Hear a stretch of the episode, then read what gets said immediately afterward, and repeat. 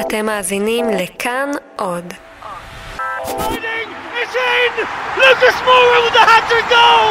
Spurs are going to the Champions League final for the first time in their history! I do not believe it! אפשר להגיד שהעונה הזו של הכדורגל האירופי נהנתה מתפנית דומה למשחקי הכס או לסדרה כזו עם עלילה סופר מורכבת שכל העולם מתמכר אליה. הרגע הזה של לוקאס מורה כבש בדקה ה-95 נגד אייקס הוא כנראה אחד הרגעים הכי מטלטלים בכדורגל העולמי השנה. אחרי העלייה המטאורית של אייקס, שהייתה הגיבורה של העונה, מגיעה קבוצה שלא זכתה באליפות מקומית מאז 1961, שהפסידה את המשחק הראשון בבית כשהיא בלי הכוכב הגדול שלה, ומשום מקום מנצחת ועולה לגמר. ספיירס זה, זה השינוי הכי גדול שאני רואה בתקופתי. מהקבוצה שכולם, הילד המוכה של הכיתה, לקבוצה שהם מפחדים לשחק מולה. יום אחרי המשחק המטורף ביוהאן קרויף ארנה, שסידר גמר בין טוטנאם לליברפול, נקבע שבליגה האירופאית יש בגמר דרבי לונדוני בין ארסנל לצ'לסי. אז, הבנתי שקורה כאן משהו גדול יותר. אני לא מתכוון לכל העניינים הפוליטיים שסבבו את הגמר בבקו, עם הכרטיסים או עם מחיטריאן הארמני, אלא למשהו אחר. כבר הרבה זמן יש תזוזה אמיתית בעולם הכדורגל. אחרי הרבה שנים שמזהירים ומתריעים על ההתעצמות הלא פרופורציונלית של הכדורגל האנגלי ועל התפקיד של לונדון בדבר הזה, אנחנו פתאום מקבלים ביטוי מאוד מוחשי לזה. בהיסטוריה של ליגת האלופות והליגה האירופאית, עוד מאז שהיו גביע האלופות וגביע וופא, מעולם לא היה מצב שארבע הקבוצות שמעפילות לשני הגמרים היו מאותה מדינה. ויותר מזה, ששלוש מתוך ארבע הקבוצות האלה יגיעו מאותה העיר. ואנחנו, מאוד יכול להיות שאנחנו נכנסים לעידן לא האנגלי, הלונדוני. היי, כאן אורי לוי ואתם מאזינים לשער הסכת הכדורגל של כאן ובבא גול. בפרק השני, בהכנה שלנו לגמר ליגת האלופות, ואחרי שצ'לסי הביסה את ארסנל בגמר הליגה האירופית, היום אנחנו נדבר על לונדון. לונדון שלאט לאט הופכת למרכז העצבים של הכדורגל האירופאי, ואולי העולמי. איך זה קורה? מה זה אומר? האם זה נכון? וכמובן, מה יקרה אם וכאשר יהיה הברקס? אז כמון, לאדס, מתחילים.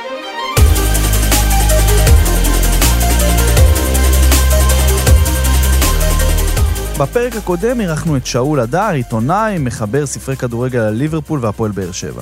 שאול, אם אתם זוכרים, גר בלונדון כבר שני עשורים. יצא לי להיות על אה, קו אוטובוס בזמן הפנדלים של צ'לסי נגד פרנקפורט, והתנהלה שיחה שם בין uh, כמה אוהדי ארסנל מקומיים, והיה קונצנזוס שזה כן, זה גאווה גדולה. ואז ברגע שהושגה ההסכמה הזאת, החלו לדבר, כל אוהדי ארסנל על האוטובוס הגיעו למסקנה שהם היו שמחים הרבה יותר אם אייקס הייתה עולה, והם לא רוצים בשום אופן לראות את ספייר זוכה. אז בואו נתחיל משלוש הקבוצות שהגיעו לרגע הזה, טוטנאם, צ'לסי וארסנל. וצריך להגיד את זה, זה רגע לא פשוט לאוהדי ארסנל. מלבד השנים האחרונות המגומגמות של המועדון, הם נסעו לאזרבייג'אן, ספגו גול יפהפה מאוליביה ג'ירו, שחקנם לשעבר, הפסידו בגמר שהוא דרבי לצ'לסי 4-1, כשבעוד כמה ימים הם הולכים לראות את טוטנאם, היריבה השנואה שלהם מצפון לונדון, בגמר ליגת האלופות. בשביל לרכך את המצב, דאגנו להזמין לפרק הזה אוהד ארסנל אחד די מוכר. קשוח מאוד כאוהד ארסנל לראות את טוטנאם בגמר אה, ליגת האלופות. אוריאל דסקל, עורך עסקי ספורט בכלכליסט והמגיש של הפודקאסט בכל יום נתון. טוטנאם היא קבוצה שארסנל אף פעם לא ראתה באמת כיריבה הגדולה שלה, כי ארסנל תמיד הייתה גדולה יותר, ובהרבה, גם מבחינת אה, מספר תארים, גם מבחינת אוהדים. סיטואציה שנוצרה עם הגמרים השנה העלתה את השאלה מי הקבוצה הגדולה בעיר. טוטנאם תמיד הייתה האחות הקטנה והלא מוצלחת, ועכשיו בשלוש שנים האחרונות, אה, כשאוהדי ארסנל כבר לא חוג, חוגגים את אה, סיינט טרוטדם דיי המפורסם, אז מסתכלים עליהם קצת בקטע של אולי הם באמת בדרך להיות יותר גדולים מאיתנו? עוד לפני שהגיעו לגמר ליגת האלופות והגיעו בקביעות לטופ 4, טוטנאם עושה בשנים האחרונות התפתחות ענקית. אני רוצה קודם כל לתת קרדיט לדני לוי, אה, ד, דני לוי, כמו שאומרים כאן בישראל, שהוא בעצם בונה מערך בטוטנאם אה, של אקדמיה מצוינת, אה, שנבנית במעט מאוד כסף ומושתתת על ערכים. אף שחקן באקדמיה של טוטנאם לא מקבל יותר מ-35 אלף לירות סטרלינג בשנה, שכשאנחנו משווים את זה לצ'לסי, שם יש שחקנים שמקבלים 30 אלף לירות סטרלינג בשבוע. ויש עוד כל מיני סטים של ערכים שם, אסור אה, לשחקנים להיות עם סוכן עד גיל מסוים, אה, הם חייבים לעמוד בתנאים, אה, בקוד אתי מאוד ברור, הם חייבים להיות ילדים טובים, הם חייבים ללמוד. לוי, במיוחד בשנים האחרונות, גם בוחר בקפידה את המאמנים שלו. דניאל לוי, הוא גם מביא מאמנים לא רעים בכלל, וכל הזמן הוא חושב על איך להפתיע, איך להביא את המאמן המיוחד. ומיוחד כזה הוא בדיוק מי שמאמן את טוטנאם כיום, מאוריסיו פוצ'טינו. ופוצ'טינו, בגלל האישיות שלו, בגלל הרקע שלו כמאמן שגדל ממש על הברכיים של ביאלסה, אה, והוא מגיע עם ניסיון עם אספניול וסאות'המפטון, אה, קבוצות קטנות, והוא גידל המון שחקנים תחתיו, הוא יודע איך לטפח אותם, הוא הגיע לטוטנאם. ולמרות העבודה היפה של דניאל לוי ופוצ'טינו, העובדה שטוטנאם בגמר הצ'אמפיונס זה חתיכת הפתעה. כשאנחנו מסתכלים על הסגל שלהם, זה לא סגל של הקבוצה הכי טובה באירופה, זה לא סגל של הקבוצה הכי טובה באנגליה, זה קבוצה שפאנצ'ינג above her weight, מתחרה מול אה, heavy weights גדולים ממנה בהרבה, זה הרבה בזכות היכולות הטקטיות והאנושיות של אה, פוצ'טינו, אבל צריך להבין גם כן שטוטנאם לא נבנתה לזה. בניגוד אפילו לליברפול, בניגוד לריאל מדריד, בניגוד לברצלונה, בניגוד לכל המועדוני הענק האלה, שנבנו עבור ליגת האלופות, טוטנאם לא נבנתה עבור זה. ועדיין, מבחינה היסטורית, למרות מיעוט תארים, לטוטנאם יש מקום של כבוד בהיסטוריה של הכדורגל האנגלי. מבחינת טוטנאם, ההיסטוריה שלהם, הם היו קבוצה ענקית תחת אה, ביל ניקולסון, אנחנו מדברים על שנות ה-50 וה-60, אה, שהם היו קבוצה מאוד אה, גדולה, והם זכו בכדורגל והם שברו שיאים בזמנו של ניצחונות ושערים וגם הכדורגל שלהם נחשב אז לכדורגל הכי מרהיב ששוחק. כשמסתכלים על כל המכלול, העבר של המועדון יחד עם ההווה המתחדש שלו, מקבלים את הקבוצה העולה של אנגליה ושל לונדון. אנחנו רואים קודם כל טוטנאם שנבנית מצוין בשילוב של אה, קניות חכמות ושחקנים חכמים, אה, מאמן מצוין, אקדמיה שמצליחה לייצר שחקנים אה, טובים מספיק בשביל למלא את הסגל הזה של מקצוענים מכל העולם, אנחנו רואים שיש להם מנהל כדורגל מבריק, דניאל לוי. אגב, יש להם גם מנהלת כדורגל מבריקה בשם רבקה טמפלטון, שהיא בעצם אשת המספרים שם, המאניבולית. אנחנו רואים ניהול מצוין שמצליח להביא קבוצה שנה אחרי שנה לליגת האלופות ולבנות אצטדיון באותו זמן שזה מאוד מזכיר את מי? את ארסנל. אחרי שהם בנו את האצטדיון הם עדיין הצליחו להגיע כל שנה לליגת האלופות עד בעצם השנתיים האחרונות. אנחנו רואים שהם היו בהייפ, הם היו כ-20 שנה ברצף בליגת האלופות כמעט. נכון. ו- וזה נעשה וארסנל בעצם הפכה ממועדון בריטי מאוד גדול למועדון אירופאי מאוד גדול. ועדיין, למרות התנופה, האצטדיון החדש, ההגעה לגמר והמרוץ לעקוף את היריבה השנואה ארסנל, טוטנאם עדיין לא נחשבת לקבוצה הבכירה בעיר. למרות איך שארסנל הפסידה בגמר אתמול, וזה שהיא באופן כללי די שברירית בעונות האחרונות, יש לה עדיין יותר אוהדים מהספיירס. ומנגד, גם צ'לסי זוכה ביותר תארים ונחשבת למצליחה יותר. אבל כמו שראינו כמה וכמה פעמים בשנה האחרונה, בכדורגל הדברים מאוד דינמיים. ארסנל היא הדוגמה הכי טובה. בימי ג'ורג' גראם זו הייתה קבוצה הגנתית של 1-0 אה, to the Arsenal, של 1-0, של משחק הגנתי של רביעיית ההגנה עם טוני אדם, שבאמת הייתה מהטובות ביותר בתולדות הליגה. וברגע שארסן הגיע, היא הפכה להיות קבוצה עם זהות, או כמו שנהוג לומר היום, DNA שונה לגמרי. ארסנל היא גם דוגמה טובה לצד השני, מהקבוצה הבלתי מנוצחת של 2003-2004 לקבוצה רכה שמפסידה בקלות מול יריבות ישירות ומחפשת את הזהות שלה מחדש. וכשהכל משתנה כל הזמן, מי שנשאר בדרך כלל אלו האוהדים. זה אחד המאפיינים הבולטים של הכדורגל הלונדוני והאנגלי בכלל. גם לטוטנאם, גם לארסנל וגם לצ'לסי, לשלושתן יש קהילות מאוד חזקות סביבן. בעצם, הן קהילות חזקות מאוד בעצמן. מבחינת אהדת כדורגל זה ארסנל וטוטנאם, כלומר מבחינת מספר אוהדים. זה ארסנל, טוטנאם, וסטהאם וצ'לסי כאילו, ואז יש לך את כל השאר. צ'לסי בגלל עשור מאוד מוצלח היא, היא, היא הפכה לקבוצה מאוד מאוד גדולה כאילו בהיסטוריה של הכדורגל האנגלי.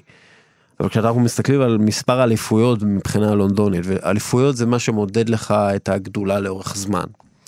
ארסנל 13 צ'לסי 6 טוטנאם 2 שאנחנו, שזה כמו שיש לברנלי.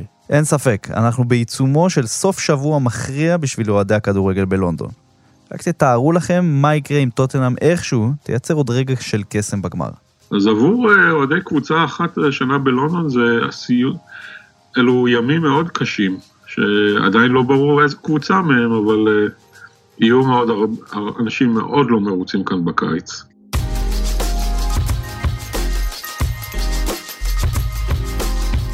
לונדון היא חתיכת נקודה חשובה בעולם. לונדון היא. הייתה השער לאירופה. היא אומנם בקצה המערבי שלה, ולא חלק ממנה, היא נפרד עם אה, מנטליות נפרדת, אבל היא הייתה המרכז של אה, אירופה, כלכלי ו... ותקשורתי. וגם בכדורגל, העוצמה הכלכלית של העיר הפך אותה למעצמה שהיא. כמי שחי ומתפרנס מכתיבה על כדורגל אנגלי, שאול חווה מהכי קרוב שיש את הרנסאנס של הפרמייר ליג בשנים האחרונות. יש לי פה את התחושה הבלתי פוסקת שאני במרכז העולם, במקום ה... שבו קורים הדברים. אמנם הליגה הספרדית הייתה דומיננטית בשנים האחרונות בזירה האירופאית, אבל עדיין, מעבר למאבק בארסה ריאל, התחושה היא שאנגליה היא עדיין הליגה, אחת מהשתיים האיכותיות בעולם, בדרך כלל גם יותר מעניינת, וגם הליגה שהעולם מסתכל עליה, והקבוצות שאוהדים אה, מחדרה ועד סינגפור מתחברים עליהם רגשית יותר מאשר קבוצות אחרות, שזה נובע משלל סיבות היסטוריות. דסקל אומר שהסיפור הזה מתחיל בשנים שאחרי מלחמת העולם השנייה. בואו ניקח את זה אחורה. ונסתכל על ההיסטוריה האירופאית דרך הפריזמה של הגמרים של ליגת האלופות. אתה מסתכל בתחילת הדרך של גמר ליגת האלופות, מי שזוכה באליפויות הן אה, קבוצות ממדינות פשיסטיות. אה, ספרד של אה, פרנקו, בנפיקה של סלזר, ולמה זה? כי הם בעצם הקבוצות של הבירה והמשטר הפשיסטי רואה את ההצלחה הכבירה שלהן ומזרים להם כסף ומזרים להם משאבים ואז אתה רואה את המדינות הפשיסטיות האלה מגיעות מול המדינות המערב אירופאיות אחרי מלחמת העולם השנייה שעדיין לא התאוששו, עדיין אין להם כסף להשקיע בכדורגל והפשיסטים מנצחים שוב בכדורגל. עשור וקצת אחר כך, דברים מתחילים להשתנות. תחילת שנות ה-60 תחילת uh, שנות ה-70, אנחנו רואים פתאום הצלחות של מקומות שבהם uh, מרגישים את תוכנית מרשל פתאום. תוכנית מרשל היא תוכנית הסיוע האמריקאית למדינות מערב אירופה אחרי המלחמה. ארה"ב שמה שם מיליונים. אנשים במינכן, אנשים באמסטרדם, יש כסף, שהוא, המון כסף שהושקע אחרי מלחמת העולם השנייה בשיפור תשתיות, בבניית מפעלים באזורים האלה, בבוואריה, באמסטרדם, בסט בכל מיני מקומות כאלה. ואנחנו רואים שהאנשים שהגיעו לשם, או שיצאו מהכפר, או שחזרו מהמלחמה, הם מולידים ילדים, והילדים האלה גדלים בתשתיות יחסית סבירות, ו... הם מגיעים, ל, הם מגיעים לרמות הכי גבוהות של הכדורגל. אנחנו מדברים על שנות ה-60-70. כן, אייקס אה, ששולטת בכדורגל האירופאי תקופה מסוימת, אה, בייר מינכן ששולטת בכדורגל האירופאי בתקופה מסוימת.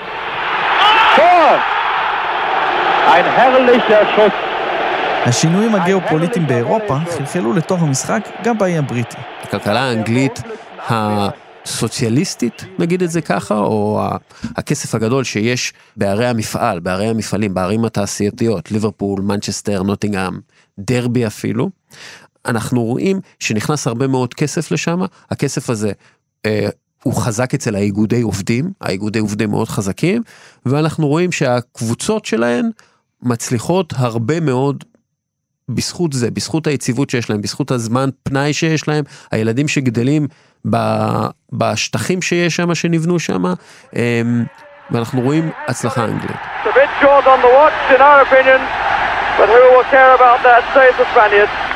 ומי ששמע את הפרק האחרון על ליברפול זוכר מה הלך בשנות ה-80 באנגליה. מרגרט תאצ'ר עולה לשלטון ומביאה את אנגליה לעידן הקפיטליסטי, המתח בינה לבין איגודי הפועלים מתגבר לצד החוליגניזם באצטדיוני הכדורגל. מרגרט תאצ'ר מפרקת את, ה... את הכדורגל הבריטי.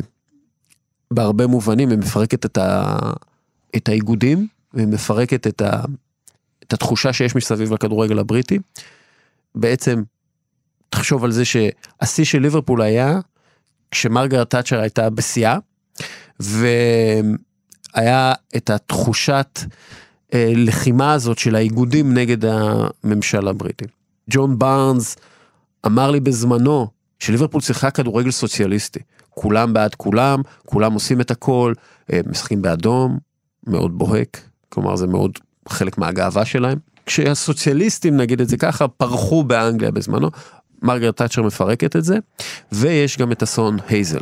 אסון הייזל, שנת 50, 85, ואנגליה מורחקת לעשר שנים, זה מקוצר אחר כך לשש שנים, אבל היא מורחקת. מרגרט תאצ'ר מברכת על זה. היא מברכת על זה, כי עכשיו אנחנו יכולים להילחם בחוליגניזם, זה מה שהיא אומרת. ובעצם בנקודה הזו, הכדורגל תופס פאזה אחרת לגמרי. אנחנו מתחילים את שנות התשעים, יאפים, חביבי. כסף חדש, תקשורת, אה, קוגלומרט, נדל"ן, עניינים. מי מייצג את זה? ברלוסקוני, מילאן הגדולה, מילאן משתלטת על אירופה, כולם מנסים לחקות את מילאן, כולם מדברים על מקצועיות, כן, פתאום 95, יש לך את בוסמן. יאללה, חפלה, כולם בליברליזם מטורף, גם כלכלי, גם אה, אה, חברתי. ופתאום אנחנו רואים שהערים הגדולות אה, מכל אירופה מתחילות להיות הכוח המשמעותי ב... בכדורגל. זו בדיוק הנקודה של ליברפול מתחילה להיכשל, ועוד קבוצות שהן לא ממרכזים עסקיים גדולים מתחילות ליפול. אולי רק למעט מנצ'סטר יונייטד. אנחנו רואים את מדריד, אנחנו רואים את ברצלונה, אנחנו רואים שוב את בוואריה, את אה, ביירן מינכן. ועד 2012 לונדון לא זוכה באליפות אירופה. ב-2004 רומן אברמוביץ' רוכש את צ'לסי והפרמייר ליג משנה את פניה. The biggest takeover in English football has been agreed tonight. Chelsea Football Club is to pass into the control of a Russian billionaire. His name was Roman Abramovich. האוליגרכים מגיעים, רומן אברמוביץ' מגיע, מגיע הרבה יותר כסף, כסף שאף פעם לא ראו בכדורגל הא- האירופאי, ובום. הכדורגל ב- בלונדון, מבחינת המועדונים, מבחינת ה- הכסף, אגב, בתשתיות שמושקע שם, עף. by Didier Drogba. Yeah, it's the greatest night in Chelsea's history. Champions of Europe at last. ומה עכשיו? ואנחנו, מאוד יכול להיות שאנחנו נכנסים לעידן לא האנגלי, הלונדוני. וזה היה בעצם 100 שנה של כדורגל בחמש דקות על פי אוריאל דסקל. כן. אבל איך מתבטא העידן הלונדוני הזה? הרבה אנשים קוראים לזה NBAיזציה של הפרמייר ליג. ה-NBA זה ליגת הכדורסל הטובה בעולם, שהיא בעצם ליגה גלובלית. כלומר, קבוצת NBA שרוצה שחקן בעולם, היא לא שואלת אף אחד, היא לוקחת אותו. היא מביאה אותו, יש לה את הכסף לשלם לו, הרבה יותר מאשר כל ליגה אחרת בעולם. אם הם רוצים, הם מביאים אותו. אז זה ההליך, בגדול, שעובר הכדורגל. וזה ממש ככה. העיתון הספרדי אס עשה השוואה בין כספי זכויות השידור שמרוויחות קבוצות הפרמייר ליג לעומת הקבוצות בלליגה. אנחנו מדברים מ-2015, הפרמייר ליג מכניסה פי שתיים יותר מאשר היריבה הגדולה שלה מבחינת ליגה, אם זה הבונדסליגה או הליגה הספרדית או הליגה האיטלקית, פי שתיים לפחות. כלומר, באופן תיאורטי יכולה לשלם פי שתיים יותר לכל שחקן שמשחק במקומות אחרים. התוצאות מופרכות כמעט.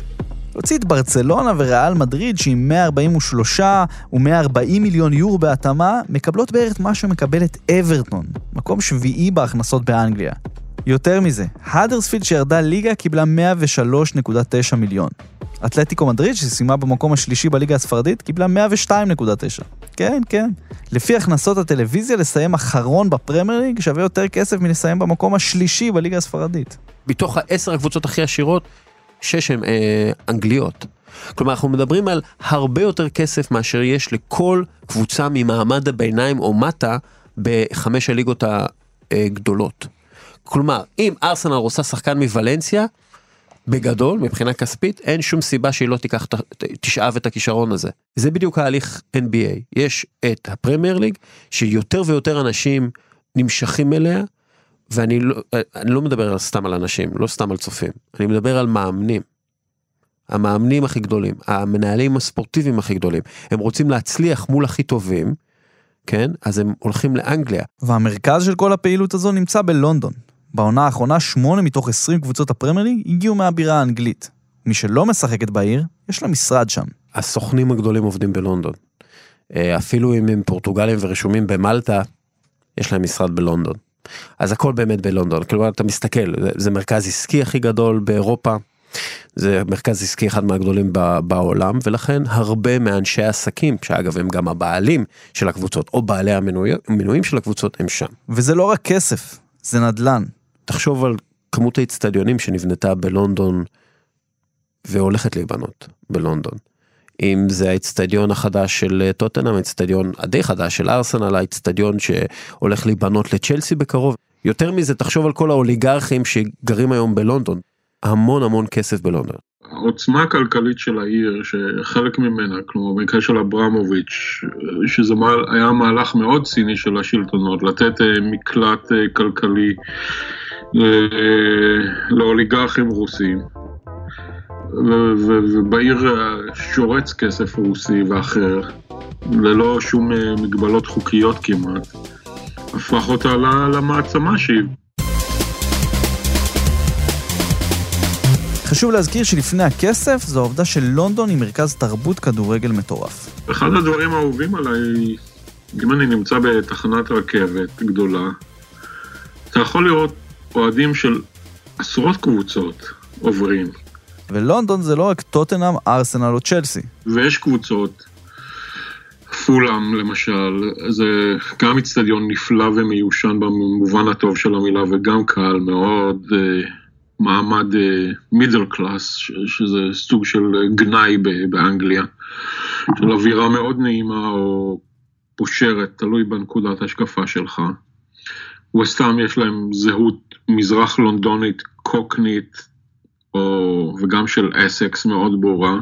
ומה שמשחק תפקיד חשוב בזהות של המועדונים, זה האזור בו הם פועלים וחיים. המהות עדיין היא באזור, ו...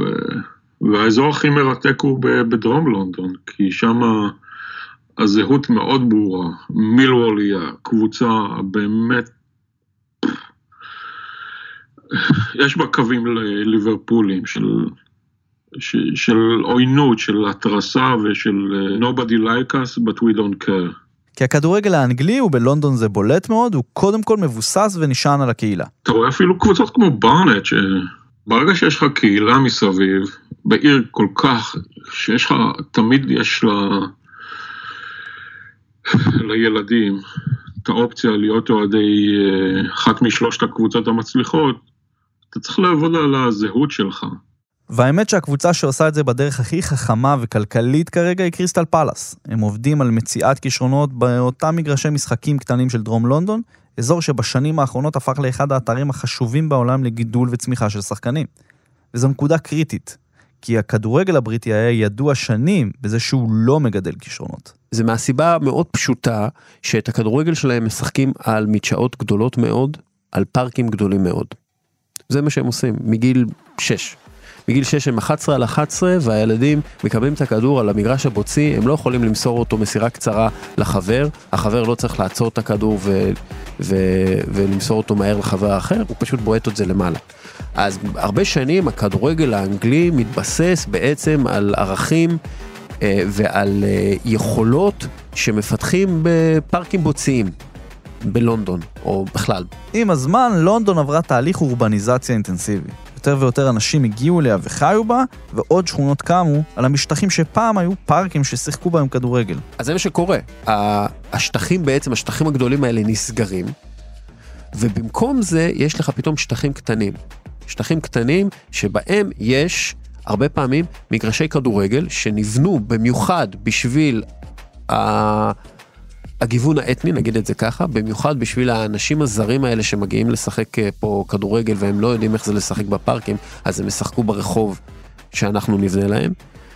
Uh, התהליך הזה מואץ לקראת uh, אולימפיאדת 2012, שבעצם מ-2006 בעצם בונים המון המון מיני פיצ'יז והמון מגרשים קטנים, uh, ונקראים כלובי כדורגל. ובתוך כלובי הכדורגל האלה, בעיקר בדרום לונדון, כמו שאמרנו, איפה שהשכונות הקשות יותר, אלה שמלאות בבני מיעוטים ומהגרים, הילדים נוהרים וטורפים את מגרשי הבטון הקטנים.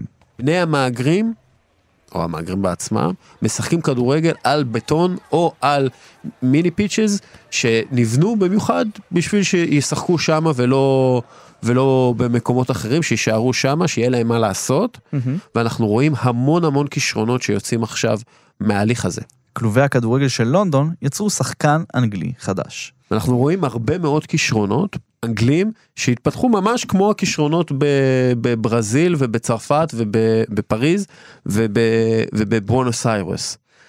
משחקי רחוב, המון משחקי רחוב כילדים, אחד נגד השני, הגול לא תמיד המטרה, צריך להעביר את השחקן בין הרגליים, צריך קצר להשפיל אותו, יש יריבויות בין שכונות מאוד קטנות, יש הרבה מאוד פשע, יש הרבה מאוד... אה, אה, אני אקבל כבוד אם אני אהיה כדורגלן טוב, יש המון המון נגיעות, נגיעות בכדור, כי תחשוב כמה פעמים שחקן שמשחק על פר גדול מגיל 6 עד גיל אה, 21, כמה פעמים הוא נוגע בכדור, וכמה פעמים שחקן שמשחק ב- בשכונה 5 על 5 או 4 על 4 או 3 על 3, כמה פעמים ברור. הוא נוגע בכדור. ואם אנחנו מסתכלים על הקריירה של ג'יידון סנצ'ו, שמה בדיוק הוא צמח, והוא לא היחיד. הדור היוצא דופן הזה של שחקנים אנגלים שמצליחים ברמות הצעירות ומהווים את הבסיס של הנבחרת האנגלית המצליחה של השנים האחרונות, זה, זה הפך כבר ל, לעובדה קיימת. פעם נהגו לזלזל בשחקנים האנגליים שהם חסרי טכניקה או דמיון.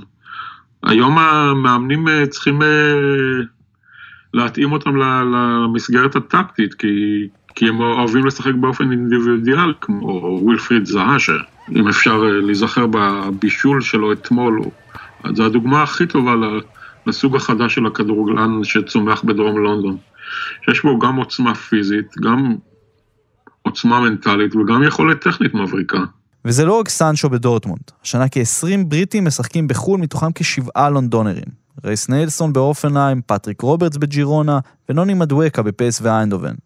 ויש כבר תוצאות. רואים את זה בנבחרות אנגליה הצעירות. under 17, 20. under 20 זוכים באליפויות אירופה ואנחנו רואים שבסביבות ה-60 ומשהו אחוז מהשחקנים בסגלי הנבחרות האנגליות הם מלונדון, רובם מדרום לונדון, ואני ממש ממש לא אתפלא אם עוד נגיד 20 שנה אנחנו נראה ארסנל עם רוב לונדוני בהרכב, טוטנאם עם רוב לונדוני בהרכב. כי עד עכשיו הם הסתמכו בעצם על, על המוחות והכישרונות מחוץ לאנגליה, מחו"ל, כאילו מאירופה, מדרום אמריקה וכולי, ועכשיו אנחנו רואים יותר ויותר כישרונות לונדונים בתוך האקדמיות האלה. אז קבוצות על ברמה אירופאית יש, כסף יש, כישרון יש, עתיד לנבחרת הלאומית יש, אבל הרבה מאוד אנשים מרגישים שכל זה עוד רגע עלול להתפרק.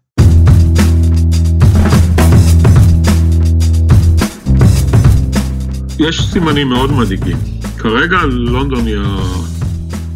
היא המרכז המאוד דומיננטי, אבל בהחלט יכול להיות שתוך חמש שנים אה, זה, זה ייגמר. וכששאול אומר את זה, הוא מתכוון לברקסיט, היציאה של בריטניה מהאיחוד האירופי. נכון להקלטת שורות אלו, בריטניה עדיין לא מצאה את הדרך לצאת מהאיחוד האירופי. תרזה מיי נכשלה בהעברת הסכם הברקסיט והתפטרה. בקיצור, כאוס פוליטי שאף אחד לא יודע איך הוא ייגמר. I will shortly leave the job that it has been the honour of my life to hold. בהרבה מובנים, הברקסיט נולד מתוך אחד המרכיבים הכי חשובים בחברה, בזהות ובפוליטיקה הבריטית, האיילנד מנטליטי. מנטליות של אי. זה המאבק שמשסע את החברה האנגלית בעיקר, וגם הבריטית כבר מאות שנים. זה, סוג של מאבק מתמשך בין אנשים שמרגישים את עצמם אירופאים או חלק מאירופה, ו...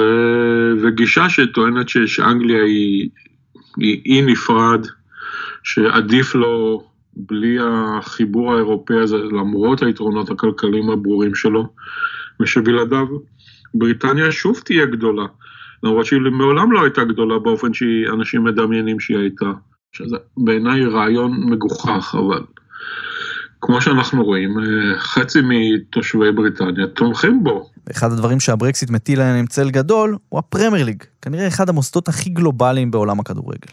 האופי הפתוח והליברלי מאוד של הפרמייר ליג, שהוא בעצם זה שאחראי להצלחה של הפרמייר ליג. בואו לא, בואו לא, לא נסתכל על זה אחרת, כן? הפרמייר ליג לא לוקחת רק את כל השחקנים הכי טובים מהעולם, היא לוקחת גם את ה... ואת המאמנים הכי טובים בעולם ואת המנהלים הספורטיביים הכי טובים בעולם, היא לוקחת את הבעלים עם הכי הרבה כסף בעולם. אני קורא מה שמומחים אומרים. אם בריטניה תפרוש ללא שום הסכם מהאיחוד האירופאי, יכול להיות שזה אלו הימים האחרונים ש... שיצוץ פה גם משבר כלכלי וחברתי, ששחקנים גדולים ימצאו שווקים אחרים, כי הפאונד ירד בצורה דרסטית, וגם המקום לא יהיה נעים לחיות בו. כבר עכשיו, הרבה עסקים עוזבים את לונדון. לפריז, לאמסטרדם, לברלין, גם אירועי ספורט, כי הוא משחק ה-NBA המסורתי שהיה משוחק בעיר מוטל בספק, וגם רומן אברמוביץ' מחפש להעביר את צ'לסי הלאה, וזו רק ההתחלה. בזמן ששאול מודאג לגבי מה יקרה לפרמייר ליג אם וכאשר בריטניה תפרוש מהאיחוד האירופי, דסקל דווקא חושב אחרת. זו שאלה טובה שגורמת להרבה אנשים לנוע בכיסא שלהם. football wise, אני לא יודע. באמת שאין לי מושג איך זה ישפיע, כי הפרמייר ליג היא... אתה רוצה לדמיין? אני יכול לדמיין ש... תראה, בשביל לקבל היום רישיון עבודה, ועל זה אנחנו מדברים בעצם, זה המכס, נגיד שזה הבעיה הגדולה. לפי דעתי זה הברקזיט מבחינת הכדורגל יהיה בירוקרטי בלבד. כלומר הם ויכול להיות שהרבה מועדונים יוותרו על החתמת ססק פבריגס בן ה-16 שצריך איכשהו למצוא לו איזושהי אה, איזשהו אה, אה, אתה יודע אישור עבודה אז הם יוותרו על זה והם הם ייתנו לילד הבריטי לשחק במקומו. עם קצב צמיחת הכישרונות המקומיים שדיברנו עליו מקודם, לא בטוח בכלל שזה יחליש בהרבה את הקבוצות. ואם זה כן יקרה, זה יחזק את השחקן הבריטי, שבעצם זה די מה שהברקסיט מכוון אליו. לחזק את התוצר המקומי. אבל כדורגל זה לא רק שחקנים. אחד הדברים המעניינים לראות זה האם הברקסיט ישפיע על אופי הבעלות בכדורגל האנגלי, שהוא בגדול גן עדן למיליארדרים שרוצים שתהיה להם קבוצה. המועדונים האנגלים בעצם עוסקים כעסק ועובדים כעסק משנות ה-80. משנות ה-80, בספרד אתה צריך להיות מעין חברה, אבל שעוסקת רק בספורט וללא רווחים, שוב, עניין, ענייני בירוקרטיה. באיטליה אין שם את ההזדמנויות העסקיות וה, והכלכלה עצמה לא כל כך ליברלית, כלומר עדיין יש חוקים וזה. באנגליה אני רוסי, אני רוצה, רוסי עם הרבה מאוד כסף, אני רוצה לרכוש קבוצת כדורגל, אני מדבר מול הקבוצת כדורגל, אני רוכש, אף אחד לא אומר לי לא. כי להיות בעלים של מועדון באנגליה, גם אם הוא לא מהפרמייר ליג, זה סמל סטטוס שנותן לך אקסס והשפעה על קהילה שלמה. אם אני מיליונר ואני רוצה לרכוש קבוצת כדורגל, אני לא אחפש בהכרח באזור שלי ובבית שלי, כי אני יכול ללכת לליגה הרביעית באנגליה ולקנות איזה קבוצה עם מסורת ענקית ו-20 אלף אוהדים כל משחק, ב... אני יכול למצוא את זה בש... בשנייה. כי יש אותם שם. יותר מ-18 וחצי מיליון איש הגיעו למשחקים באנגליה מתחת לפרמייר ליג. העונה. בליגות המקצועיות בלבד. העונה? העונה. וואו. זה כמויות אדירות. שוב, הכדורגל זה המצאה בריטית. זה המצאה של האנגלים. וזו בדיוק הסיבה שדסקל חושב שהברקסיט והשינויים שיביא או לא יביא, לא יהרוס במרכאות את מה שהפרמייר ליג והכדורגל האנגלי השיגו עד עכשיו. כי מסורת, זהות וקהילה זה חזק יותר מהרבה דברים אחרים. אנחנו מדברים על המון המון המון שנים של מסורת אהדה אמיתית שעוברת לא מסבא לנכד או מסבא לאבא לנכד. מסבא לסבא לסבא לבן לנכד. אנחנו מדברים על מסורת עמוקה של אהדת כדורגל. ובגלל זה לברנדפורד עדיין יש אוהדים. זה לא, זה לא כסף רק. זה עיר כדורגל, עיר הבירה, של הכדורגל באיפה שהומצא הכדורגל.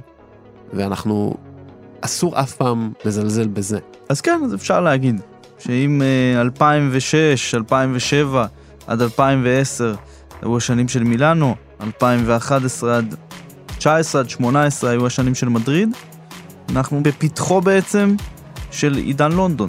זה מרגיש ככה. זה מרגיש ומרגיש ככה. ומרגיש שאפילו הברקזיט לא יכול לעצור את זה.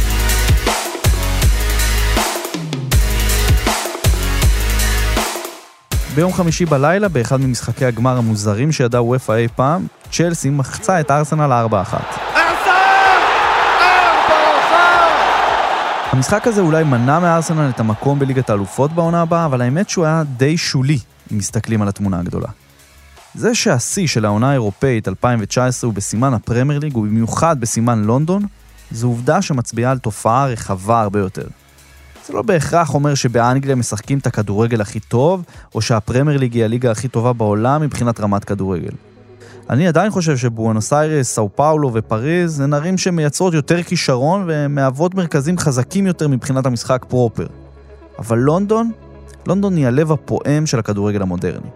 אף סצנת כדורגל בעולם לא מושכת כישרונות, כסף, כוח ורעיונות כמו שמושך הכדורגל האנגלי. גם אם נאהב את זה, וגם אם לא. זה היה השער השני שלכם לקראת גמר ליגת האלופות, ובכלל, לסיום העונה האירופאית. אז תודה לרום עתיק העורך, לדניאל שמר על הסאונד והדי-ג'יי סט. אני אורי לוי, ולמרות תהליכי ה-NBA זאצ'ה של הפרמייר ליג, Keep it real.